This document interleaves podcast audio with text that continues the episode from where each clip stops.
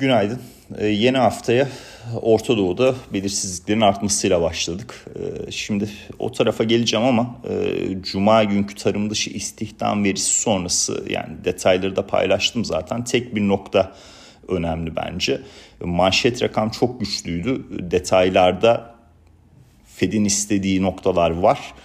Bu daha fazla, daha uzun düşüncesi politika faizinde bu düşünce altında yapılan fiyatlamalara aslında seans içinde bir tepki e, hareketi geldi. E, bu tepki hareketinde işte değerli metallerdeki düşüş, endekslerdeki düşüş bu higher for longer temasıyla oluşan veya dolar endeksindeki yükseliş artık burada bir e, daha böyle bir düzeltme sürecine gireceğimiz ve endekslerde bir taban oluşumu, işte değerli metallerde bir taban oluşumu veya dolar endeksinde bir tepe oluşumu gibi bir nokta e, karşımıza çıkıyordu açıkçası. Yani bu kadar e, tahvil getirilerindeki yükselişe, reel getirilerdeki yükselişe rağmen e, S&P 500'de 200 günlük hareketli ortalamanın aşağısında bir kapanış yapmadık. E, tabii burada e, muhteşem yedili hisselerinin e, önemi çok büyük. E, bu hisseler yapay zeka temasıyla beraber e, endekse e, olumlu yansımaya devam ediyorlar. Şimdi hafta sonu e, ki gelişmeler e, ya burada e, tabii jeopolitik tarafı benden çok daha iyi okuyabilecek insanlar vardır. Ben sadece e, benim anlayabildiğim kadarını aktaracağım. Birincisi resmi olarak bir savaş e, açıklaması var. Bu önemli.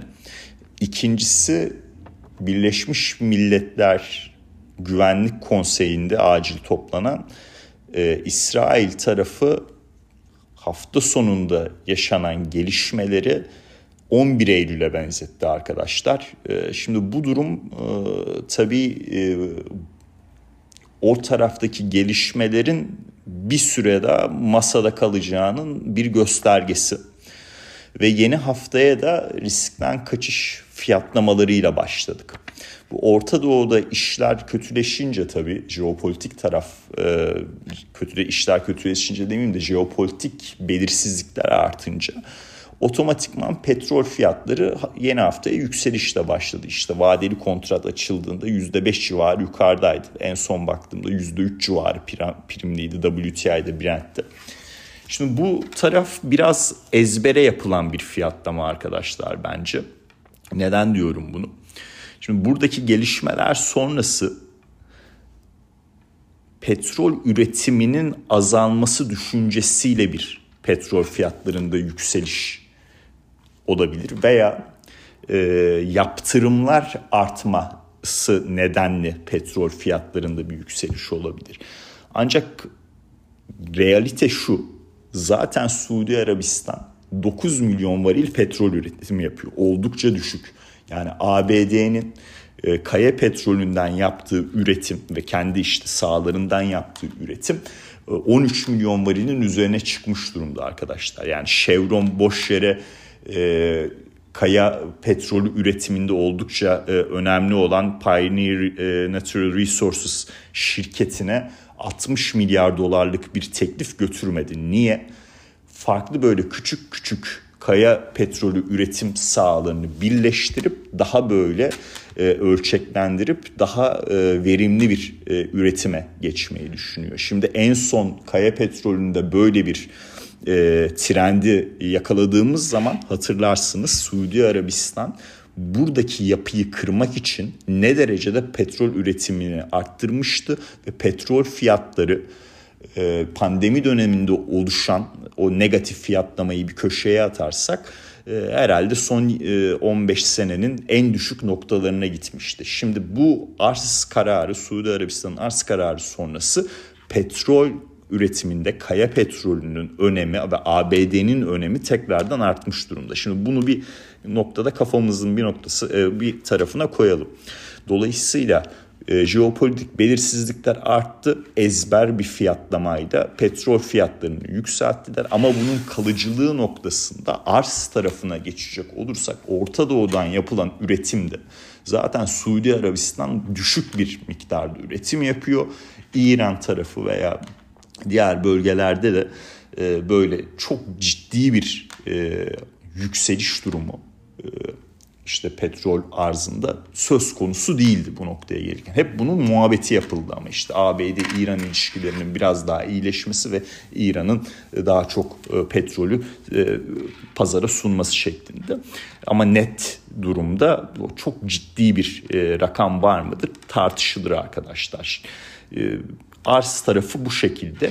Yeni yaptırımlar olabilir mi? Bunu bilmiyorum. Ee, bunu zaman gösterecek. Ee, ama ABD'nin e, bu derecede petrol tarafında önem arz ettiği bir e, dönemde e, çok net bir yaptırım yapar mı bunu zaman gösterecek bilmiyorum zannetmiyorum açıkçası ama nette konuşmak istemiyorum çünkü İsrail'in 11 Eylül çıkışı e, çok yani çok net bir e, e, demeyeyim çok net bir diyeyim çok sert bir çıkış. ABD'nin de savaş gemileri biliyorsunuz zaten e, yol alıyor bölgeye doğru. Her neyse e, arz tarafını bu, bu şekilde değerlendirelim. Bir de gelelim şimdi talep tarafına. Yani talep tarafında Çin biliyorsunuz işte bir, bir haftalık tatilden çıktı. Golden Week dedikleri durum bu. Ee, burada top, e, yani seyahat sayısına bakıldığı zaman e, bu da iç talebi anlamak, içindeki iç talebi anlamak açısından takip edilen. E, burada hükümet tahminlerinin aşağısında bir rakam var. Ve pandemi dönemine göre de yüzde 85 lik bir rakam var. Yani pandemi dönemine göre yüzde 15 daha düşük bir seyahat sayısı söz konusu. Yani Çin talebinde e, son çeyrekte e, çok ciddi bir yükseliş olacak mı hep beraber izleyeceğiz. Bunun dışında bu hafta IMF'den de büyüme e, verilerinde revizyonları alacağız. Yarın açıklanıyor olması lazım. Burada ABD'de bir aşağı revizyon olacağını zannetmiyorum. Ama Avrupa ve Çin tarafında muhtemelen aşağı yönlü revizyonlar görebiliriz. Şimdi bunu söyledikten sonra e, genel yapıda bu jeopolitik belirsizliklerin artmasıyla beraber ezber yapılan fiyatlamalardan petrolü ciddi olarak sorguluyorum arkadaşlar. Değerli metaller tarafı e, güzel bir yükseliş yaşadı. Tarım dışı istihdam verisi sonrası bir taban oluşumu noktası benim daha çok kafamda canlanıyor ve jeopolitik gelişmelerle bu da biraz daha e, işte yukarı yönlü bir hareket yaptı. Ama o tarafta reel getirileri daha iyi anlamamız lazım. Bu hafta ABD'den tüfe verisi, üfe verisini alacağız.